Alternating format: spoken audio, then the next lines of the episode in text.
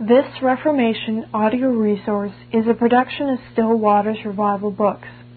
There is no copyright on this material, and we encourage you to reproduce it and pass it on to your friends. Many free resources, as well as our complete mail order catalog containing classic and contemporary, Puritan and Reformed books at great discounts, is on the web at www.swrb.com. We can also be reached by email at swrb at swrb.com, by phone at area code 780-450-3730, by fax at 780-468-1096, or by mail at 4710 37 A Avenue, Edmonton, Alberta, Canada, T6L 3T5. If you do not have a web connection, please request a free printed catalog. An explanation and defense of the terms of communion adopted by the community of the centers, together with an introduction containing some remarks on the propriety of terms of communion in general. The whole intended to obviate some modern objections and to satisfy the minds of those who are willing to be informed on the subject by the Reformed Presbytery, as read by Leah Domes. Tape number two. The enemies with whom the Covenanters had to do were not simply chargeable with heretical opinions, peaceably retained with themselves, but with heretical opinions manifested, supported, and propagated in a seditious and treasonable manner. This is attested by the preamble to the Solemn League and Covenant itself, the well authenticated histories of that period, and other unexceptionable vouchers. The miseries of Ireland, says Mr. Henderson, who was personally concerned in framing the League, and the distresses of England, and the dangers of the Kingdom of Scotland, growing to greater extremity, and the Convention of the States, upon their meeting, received information of divers treacherous attempts of Papists in all the three kingdoms. The Westminster Assembly, in their exhortation to the taking of the covenant, expect many cheerfully to join in this happy bond, for putting an end to the present miseries, and for saving both the king and kingdom from utter ruin, now so strongly and openly labored by the popish faction, and such as have been bewitched and besotted by that viperous and bloody generation. Speaking concerning false kinds of peace, Mr. Tesdale, a member of the Assembly, observes, You may soon discover here the peace of our adversaries, the agreement of atheists and papists, priests and prelates, Irish rebels, and English traitors to ruin church and commonwealth. We see then that the persons of whom the malignant factions were composed sustained a double character. They were at once obstinate gainsayers of the truth as it is in Jesus, and seditious enemies to the state. The remedy behoved to be suited unto the disease. Accordingly, we find that the Solemn League, though loosely taken, it may be considered as a religious covenant, yet, when strictly viewed, is evidently a complex oath, containing not only a religious vow to be for God and not for another, but also an oath of allegiance to the civil government in the defense of the nation's precious liberties. No wonder then that the censures be also twofold, civil and ecclesiastical pains. But were they administered indiscriminately and out of their proper place? By no means. Considered simply as obstinate enemies to the religion of Christ, or as scandalous in their practice, the offenders were brought before the church and proceeded against by her censures, sometimes even to excommunication but proving, as many of them did, still irreclaimable and persisting in their seditious and treasonable measures, they were also considered as rebels in the state. and were then, and not sooner, delivered over to the civil power, to be punished accordingly. Is it not still the custom, and reckoned a warrantable custom too, to punish seditious and treasonable persons with civil pains? It will, no doubt, be objected, why did our reformers give their covenant this form? Could they not have framed two distinct covenants, or oaths, the one civil and the other religious? To this we reply that from the calamitous circumstances of the time, they could scarcely be considered as having proper room left for a choice in that respect. The complex evil and the double character were already before them, and therefore they framed their covenant so as to meet the double danger. They might indeed have split it into two, and sworn the one on the one day and the other on the other. But where would have been the substantial difference? If things are kept distinct in themselves, and each observed in its own place, though they should be done by the same men and on the same general occasion, the harm cannot be very great. Doth not the Christian, acting in character, perform both civil and religious duties every day of his life? Why then may he not, in the same covenant, solemnly engage to do both? But in order to substantiate the charges of compulsory measures in matters of religion, a character must be found exactly of the following description. A person in every other respect a peaceably and inoffensive member of society, propagating no opinions, nor chargeable with any practices injurious to the peace and happiness of mankind, but only found to entertain some religious scruples in his own mind about the propriety of the covenants, or such like, in all other respects harmless. If it can be proved that men of this description had corporal punishments inflicted upon them by the authority of church and state, it will be doing something to the purpose. But all arguing from the complex character without attending to the distinctions observed by our reformers themselves is evidently inconclusive. As it is a subject of much discussion in our times, we crave the attention of our readers to a few additional extracts, out of many which might be produced in defense of the ancient Covenanters against the charge of unwarrantable compulsion in matters purely religious. The famous assembly at Westminster, in their exhortation to the taking of the covenants, when answering the objection about the extirpation of prelacy, positively declare, Nor is any man hereby bound to offer any violence to their persons, but only in his place in calling to endeavor their extirpation in a lawful way. This exhortation was read and approved in the English House of Commons. Mr. Coleman, a member of the Assembly, in reply to the query whether by any law, divine or human, may reformation of religion be brought in by arms, says, I answer negatively, it is not. The sword is not the means which God hath ordained to propagate the gospel. Go and teach all nations not go and subdue all nations, is our Master's precept.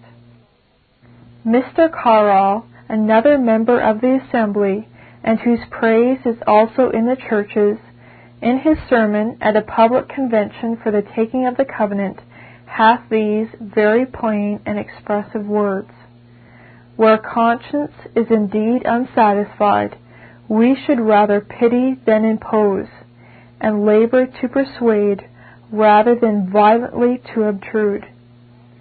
Mr. Palmer, also a member of the Assembly, had an able advocate for the covenanted interest.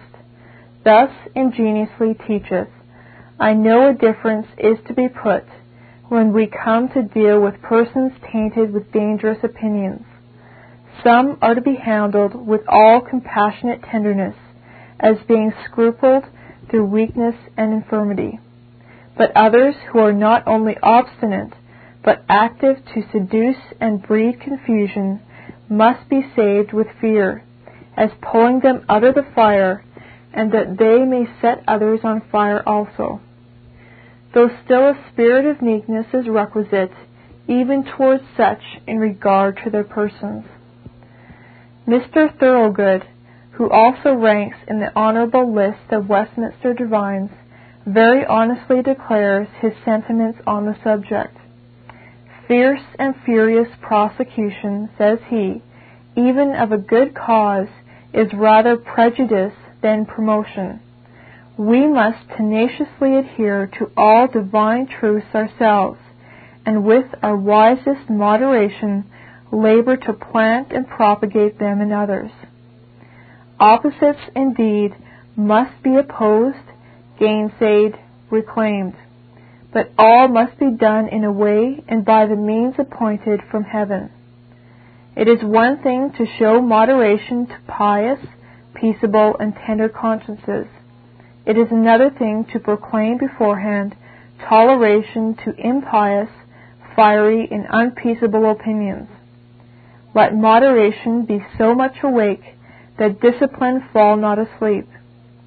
The papists, indeed, expect your moderation, and surely such should be shown them as may preserve your lives, and the kingdoms from their frauds and cruelties. Though their religion, like Draco's laws, be written in blood, yet none of them ever suffered death among us merely for religion. One extract more shall at present suffice. Mr. Gillespie, our young but singularly judicious Commissioner to the Westminster Assembly, meets this objection. Why are we forced and compelled into the covenant? Answer 1. If any known malignant or complier with the rebels or with any enemy of this cause hath been received either to the covenant or sacraments without signs of repentance, I mean such as men in charity ought to be satisfied with for their former malignancy and scandal, it is more than ministers and elderships can answer, either to God or to the acts and constitutions of this national church. I trust all faithful and conscientious ministers have labored to keep themselves pure in such things. 2. Men are not otherwise drawn or forced into the covenant than into other necessary duties. Nay, it ought not to be called a forcing or compelling. Are men forced to spare their neighbor's life because murder is severely punished? Or are men compelled to be loyal because traitors are exemplarily punished? There may and must be a willingness and freeness in the doing of the contrary duty, although great sins must not go unpunished. Men are not compelled to virtue because vice is punished, else virtue were not a virtue. Those that refuse the covenant, reproach it, or rail against it, ought to be looked upon as enemies to it, and dealt with accordingly. Yet if any man were known to take the covenant against his will, he were not to be received. Such sentiments plainly show that our reformers were pretty well acquainted with the nature of Christ's spiritual kingdom, Christian liberty, and the rights of conscience, and that they would suffer little, or rather nothing at all, by a comparison with the most enlightened modern writers on the subject. It is hoped that our readers will carefully observe that the doctrines contained in the above extracts of which kind many more can be produced, were not spoken in a corner or amongst a few select friends. They were delivered in the most open manner and before the most public associations composed of all ranks and degrees of men in the kingdom. They were heard, approved, and ordered to be published by the highest authorities in church and state. At the very time when, in their respective places and stations, they were employed in taking and enforcing the covenants. to an unbounded liberty for every man to think and act as he pleases, even in contempt of righteous laws, whether human or divine, these champions for truth were indeed strangers. But of liberty without licentiousness, they seem to have had pretty correct ideas. A modern writer whose sentiments in general appear to be abundantly liberal, and who will not very readily be convicted of narrow mindedness or bigotry, says, I denominate that a state of liberty in which every man's person, property, and free agency is secured and circumscribed by laws which have been agreed to by the majority of the people at large, either in their own persons or by a representation primarily and tactically, if not expressly allowed by the people. Salutary restraint, he adds, is the very principle of liberty, and they who, from their restless disposition or from misapprehension, endeavor to throw off every species of coercion, or in reality enemies to that freedom which they pretend to promote. He is speaking chiefly of civil liberty, as circumscribed by the salutary laws of the state, but the same doctrine, substantially, will apply to religious liberty, as circumscribed by the righteous laws of Christ in the Church. The covenants respect both. And however much our reformers might have differed from this author on some other topic, it is obvious that, with respect to coercion or legal restraint, they ordinarily acted upon the same general principle which he here recognizes. The covenants and other corresponding public deeds of that time were the result of general and mature deliberation. They were adopted by the mutual consent of the nation's representatives at large, both in church and state. In obtaining this consent, our worthy forefathers insisted much and frequently on the propriety of acting from judgment and conscience. They showed much holy diligence to have all ranks of men well informed concerning the nature, the warrantableness, and the seasonableness of such covenants. If any otherwise peaceable and inoffensive subjects in church and state had religious scruples in their own mind, both the open doctrine and uniform practice of our pious ancestors recommended all possible tenderness in laboring to have these removed. But on the other hand, when cruel popish factions, under the fair pretense of only claiming a liberty to serve God in their own way, were plotting the utter ruin of both church and state, and seeking the overthrow of all laws, human and divine. In such a case, indeed, they could not help thinking that salutary restraint and well regulated coercion were indispensably necessary. And what nation under heaven properly consulting her own safety and happiness in time of danger, would not find it advisable to act on the same great principle. But after all, even though we should allow that some acts of council, of parliament, or of assembly are expressed in terms too rigorous and manifest rather too much keenness to have the covenants imposed on all men in the kingdom, whether reason were or none, how does that affect the cause? Whatever high opinion we may have of these acts in general, they were never incorporated into our standards or testimonies, nor is the approbation of them ever imposed on any person as a term of admission to the privileges of the Church. We never asserted that even in the best period of Reformation the Church was perfect or that every particular measure, on every occasion and in every place, whether in England or Scotland, was, in all its circumstances, defensible and proper. The confession and covenants themselves are neither the better nor the worse for the manner in which they were at first enforced. It hath been a received maxim in all ages that, amidst great and public dangers, some severe laws have been enacted, rather with the design of striking terror into restless opposers, than with a view of being literally executed in every instance of transgression. If we be really the friends of our covenanting ancestors, how is it that we will not make the same allowances for them which have been made for all other men in similar circumstances, ever since the world began?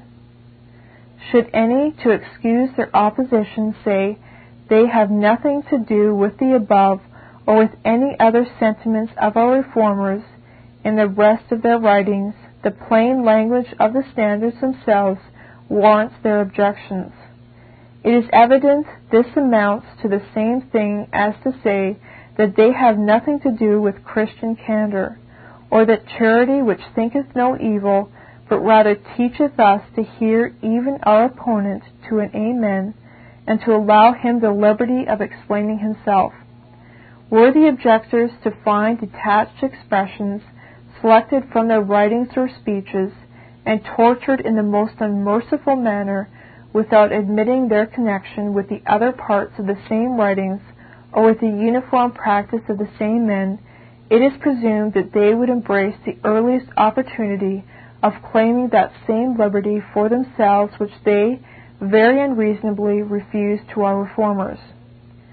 Fully satisfied, therefore, that the contents of our Westminster Confession of Faith and Catechisms are agreeable to the Word of God, finding such dubious like expressions as may seem at first sight rather to favor unwarrantable coercion, to be very clearly explained in other writings of the same men, and convinced that both the ancient and modern objections against them are ill founded. We reckon it still our duty, and expect it of all who wish to hold communion with us, to approve and adhere to them substantially as they stand. On Article 3. This article requires our assent to the divine right and original of Presbyterian church government. As the great body of the inhabitants of Scotland profess themselves Presbyterians, the propriety of this article, it is hoped, will not be much disputed. But though it should, it doth not comport with our present design to enlarge on the subject. That the power of church discipline and government is not lodged in the community of the faithful at large, but is entrusted to the office bearers, or public and regularly installed ministers of the church, appears perfectly obvious from the distinction which is constantly made, through the whole of the New Testament, between the spiritual rulers called to labor in word and doctrine, or to rule with diligence, and those who are to be subject to them in the Lord, obeying them and esteeming them highly in love for their work's sake. It is no less evident from our Lord's words addressing to the Apostle Peter and his fellow disciples, now solemnly called and set apart to the work of the ministry by himself as King upon the holy hill of Zion. Upon this rock, says he, I will build my church, and the gates of hell shall not prevail against it. And I will give unto thee the keys of the kingdom of heaven. And whatsoever thou shalt bind on earth shall be bound in heaven. And whatsoever thou shalt loose on earth shall be loosed in heaven. Matthew 16:18 and 19. The same thing is also manifest from those inspired epistles addressed to the angels or ministry of the churches in Asia. The ministry in one of these churches is sharply reproved for retaining in communion persons who were erroneous and openly scandalous, while the ministry of another is much commended for casting them out. Revelation 2. Plainly importing that the power of ministerially binding and loosing in the name and according to the laws of Christ was lodged with them. That lesser ecclesiastical courts of more limited inspection and jurisdiction should consider themselves as subordinated unto greater courts, where there are more counselors and consequently the higher probability of safety in passing such decisions as are of general concern, is sufficiently obvious from the sacred description of that venerable synod which met at Jerusalem in the days of the apostles. Acts 15. While it perfectly harmonizes with the nature and comely order of all society in general, and that the Church's adored head allows no superiority to any one individual minister of the gospel above another, but considers them all as brethren of equal authority, is clear as noonday from his own express and very pointed language. Ye know, says he, that the princes of the Gentiles exercise dominion over them, and they that are great exercise authority upon them. But it shall not be so among you. One is your master, even Christ, and all ye are brethren, neither as being lords over God's heritage, but being ensamples to the flock. Matthew chapter 20, verse 25, 26, and chapter 23, verse 8. The indiscriminate use of the words bishop or presbyter in the New Testament to signify one and the same official character, and the granting to a judicial meeting of presbyters the power of ordination, which is the highest power claimed in the Church, also proclaim the equality of the gospel ministers. The Presbyterian form of church government, therefore agreeable to our subordinate standards, seems to be the only form which can properly claim a divine original. It makes a distinguished part of the faith once delivered to the saints in these covenanted isles of the sea. In the support and defense of it, our pious and venerable ancestors made a noble stand, many of them resisting unto blood, striving against sin, and not reckoning their lives dear unto themselves, if so be they might transmit it in its original simplicity and purity to the rising race as the divinely appointed and comely order of Christ's house. We accordingly consider it as still deserving a place in our terms of admission to the privileges of the Church. Those who wish to see its claim to a divine original fully demonstrated by strong and conclusive arguments, may consult, among others, the publications mentioned at the foot of the page. On Article 4. The fourth article respects the perpetual obligation of our solemn covenants and the propriety of the renovation at Auchensaugh 1712. The great and important duty of public covenanting even in New Testament times, hath been so fully illustrated and clearly defended in many publications, both ancient and modern, that we reckon it quite superfluous to enter into a discussion of the subject here. While we firmly believe that the public covenants of ancient Israel comprehended great and important moral duties equally incumbent upon men in all periods of the Church, while we find that the first commandment of the moral law in the true scope of it requires us to avouch the Lord to be our God and to preserve in his worship and service the very substance of all proper religious covenanting. While we cannot refuse that the third commandment, rightly understood, plainly teaches us to fear the Lord our God, and, when lawfully called unto it, to swear by his name. While we read many precious predictions in the Old Testament foretelling that in the days of the Messiah men should subscribe with their hand unto the Lord, vow a vow unto him, and perform it, and should say, Come and let us join ourselves unto the Lord in a perpetual covenant, never to be forgotten.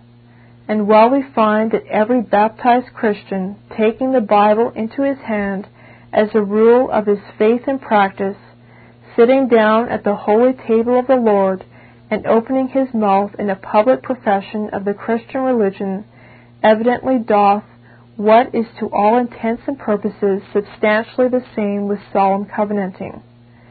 Though we had no other arguments for it, we cannot withhold our consent to the propriety of our ancestors' conduct, and taking the burden upon them for themselves and their posterity, that they would be for God and not for another.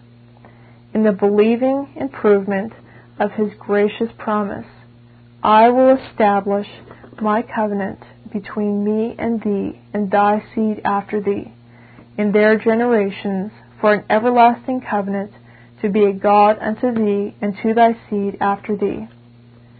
A very slight attention to our solemn covenants will serve to show that the matter of them is scriptural, and that, therefore, they may be safely sworn. As to the National Covenant of Scotland, its great object is, evidently, the renouncement of popery, together with all superstitions of the same description. But if the Church of Rome be the mystical Babylon of the New Testament, if the Romish Church indeed be false, blasphemous, idolatrous, bloody, soul ruining, and deceitful, as hath often been abundantly proved, as the Presbytery have shown in their testimony warning against popery, then the divine injunction applies in its full force. Come out of her, my people, that ye be not partakers of her sins, and that ye receive not of her plagues. Our obedience to this sovereign command is very properly testified by seriously swearing in the name and strength of the Lord never to touch the unclean thing. A great many Acts of Parliament are introduced into this national covenant. The reason is sufficiently obvious. Our reformers at that time were considered by many as taking too much upon them, acting beyond their commission, and laying themselves open to the charge of seditious conduct. In their own vindication, they quoted these numerous acts to prove that they were doing nothing but what was authorized by the fundamental laws of the kingdom, as well as by the Word of God. If those who approve of the covenant have an opportunity of seeing and reading these acts for their own satisfaction, it is well, they should certainly embrace the opportunity. At the same time, though they should never have it in their power to see one of them, yet it is practicable for them to swear the covenant itself, in truth, in righteousness, and in judgment. They have the body of the solemn deed, and may at all times compare it with the infallible standard of right and wrong.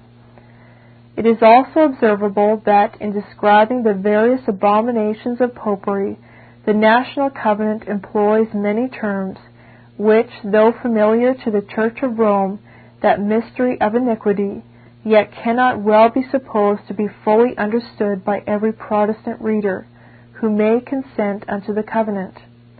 This much, however, he may see at once, that these strange and anti-scriptural terms must be descriptive of such human inventions as are entirely beside the Word of God, being added to the things contained in that sacred book, and therefore ought to be rejected. An instance or two will serve to illustrate this. We renounce his five bastard sacraments, Every one probably does not know that these are marriage, ordination, confirmation, penance, and extreme unction. But Christians in general can very easily know that the only sacraments in the New Testament are baptism and the Lord's Supper, and consequently that no institution besides can ever consistently be admitted as a proper sacrament. Mention is made of the Pope's shavelings. There may possibly be many sincere believers in the Protestant churches who cannot tell that these mean his monks or friars of different orders who have their heads shaven in different forms to mark their distinguished pretended holiness. But all may know that no such orders were ever appointed by Christ, and, therefore, the doctrine respecting them can make no part of the faith delivered to the saints. The same may be said of all the other anti Christian abominations. Meanwhile, it is not intended to discourage, but rather to recommend such proper researches after the knowledge of these things as may enable us to oppose them with judgment and precision. Turning our attention to the Solemn League of the Three Nations, we find that in the first article we engage to preserve the true Reformed religion where it is already established, and to carry forward the Reformation where it is not yet completed. Saying of the Scriptures that this is our duty? Whereto we have already attained, let us walk by the same rule, let us mind the same thing. Remember how thou hast received and heard, and hold fast. Leaving the principles of the doctrine of Christ, let us go on to perfection. For this cause left I thee in Crete, that thou shouldest set in order the things that are wanting, and ordain elders in every city as I have appointed thee. Philippians 3:16, Revelation 3:3, Hebrews 6:1, Titus 1:5. In the second article, we profess to use our best endeavors without partiality for the extirpation of popery, prelacy, superstition, heresy, schism, profaneness, and whatsoever shall be found contrary to sound doctrine and the power of godliness. All these have oftentimes been clearly proved to be gross corruptions of Jehovah's worship and open violations of his holy law, concerning which his express language is, Thou shalt not do so unto the Lord thy God. What things soever I command you, observe to do it. Thou shalt not add thereto, nor diminish from it. Purge out therefore the old leaven, that ye may be a new lump. Every plant which my heavenly Father hath not planted, shall be rooted up. Deuteronomy 12:31 and 32. 1 Corinthians 5:7. Matthew 15:13. In the third article, we undertake to preserve the rights and privileges of the civil authorities in the preservation and defense of true religion and liberties of the kingdoms. Nothing can be more consonant to the divine injunctions Submit yourselves to every ordinance of man for the Lord's sake, whether it be to the king as supreme, or unto governors, as unto them that are sent by him for the punishment of evildoers, and for the praise of them that do well. He is the minister of God to thee for good. But if thou do that which is evil, be afraid, for he is a revenger to execute wrath upon him that doth evil. Pay ye tribute also, for they are God's ministers, attending continually upon this very thing. 1 Peter 2 13 and 14, Romans 13 4 and 6. In these passages, the lawful authority, official character, and important duty of the magistrate are inseparably connected with the people's obedience and support.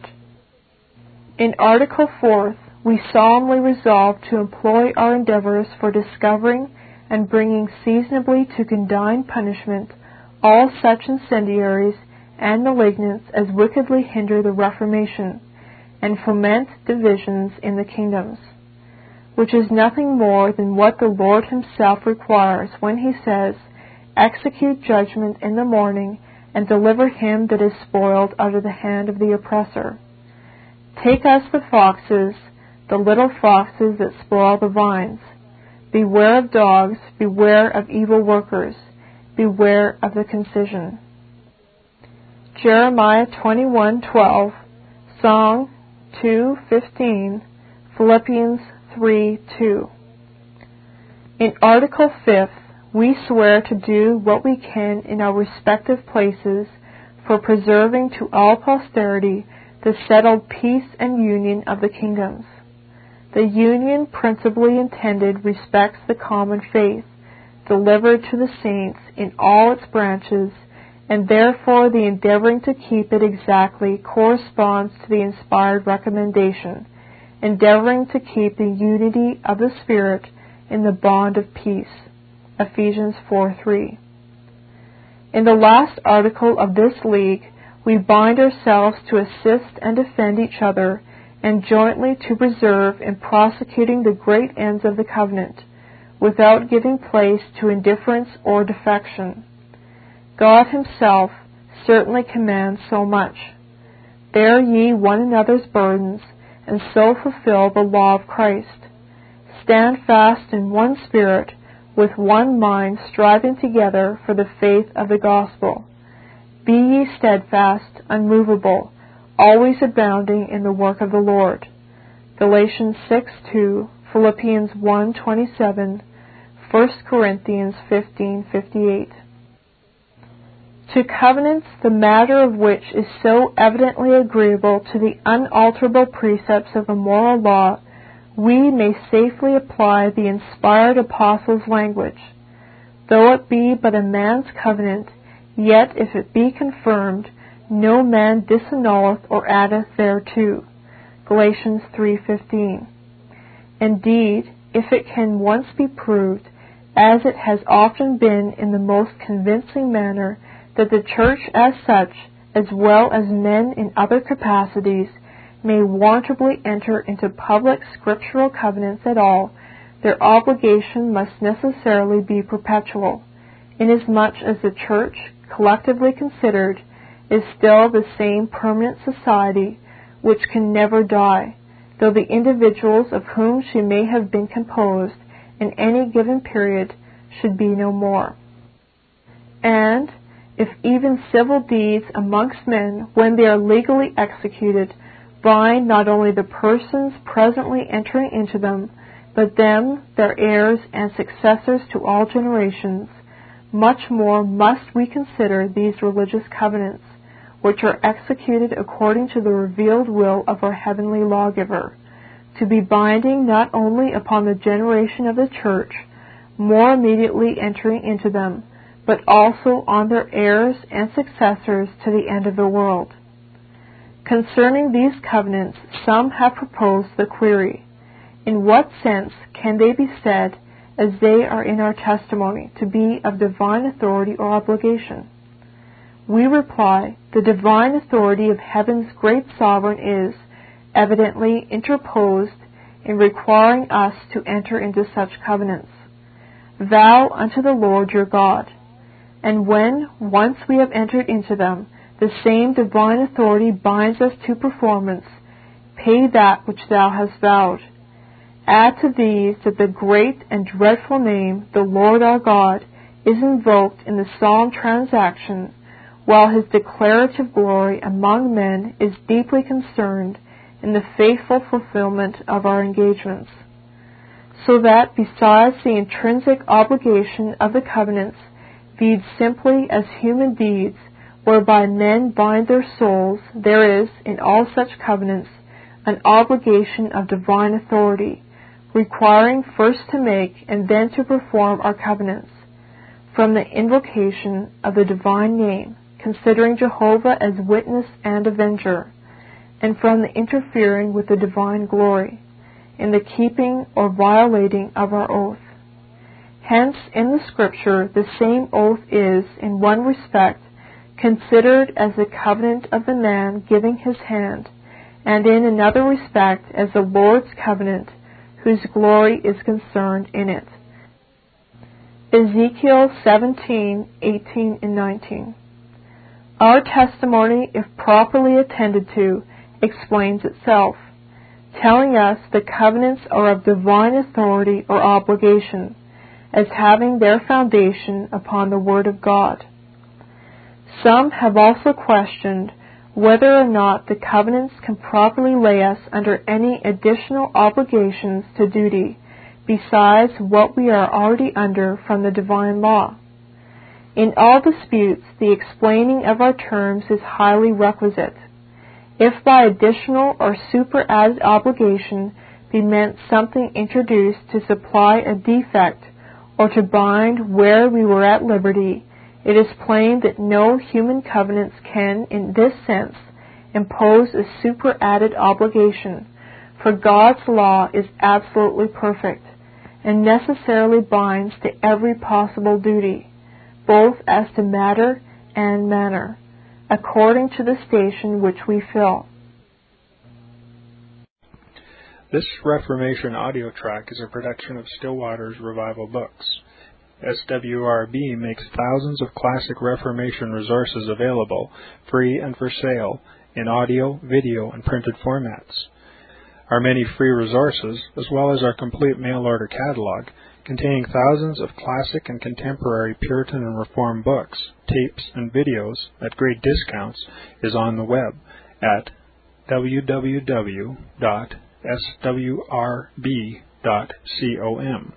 We can also be reached by email at swrb at swrb.com, by phone at 780 450 3730, by fax at 780-468-1096, or by mail at 4710-37A Avenue, Edmonton, that's E-D-M-O-N-T-O-N, Alberta, abbreviated capital A, capital B, Canada, T6L3T5.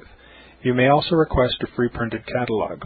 And remember that John Calvin in defending the Reformation's regulative principle of worship, or what is sometimes called the scriptural law of worship, commenting on the words of God, which I commanded them not, neither came into my heart, from his commentary on Jeremiah 7:31, writes, God here cuts off from men every occasion for making evasions, since he condemns by this one phrase, I have not commanded them, whatever the Jews devised. There is then no other argument needed to condemn superstitions than that they are not commanded by God. For when men allow themselves to worship God according to their own fancies, and attend not to his commands, they pervert true religion. And if this principle was adopted by the papists, all those fictitious modes of worship in which they absurdly exercise themselves would fall to the ground. It is indeed a horrible thing for the papists to seek to discharge their duties towards God by performing their own superstitions. There is an immense number of them, as it is well known, and as it manifestly appears. Were they to admit this principle, that we cannot rightly worship God except by obeying His word, they would be delivered from their deep abyss of error. The prophet's words, then, are very important when he says, that God had commanded no such thing, and that it never came to his mind, as though he had said that men assume too much wisdom when they devise what he never required, nay, what he never knew.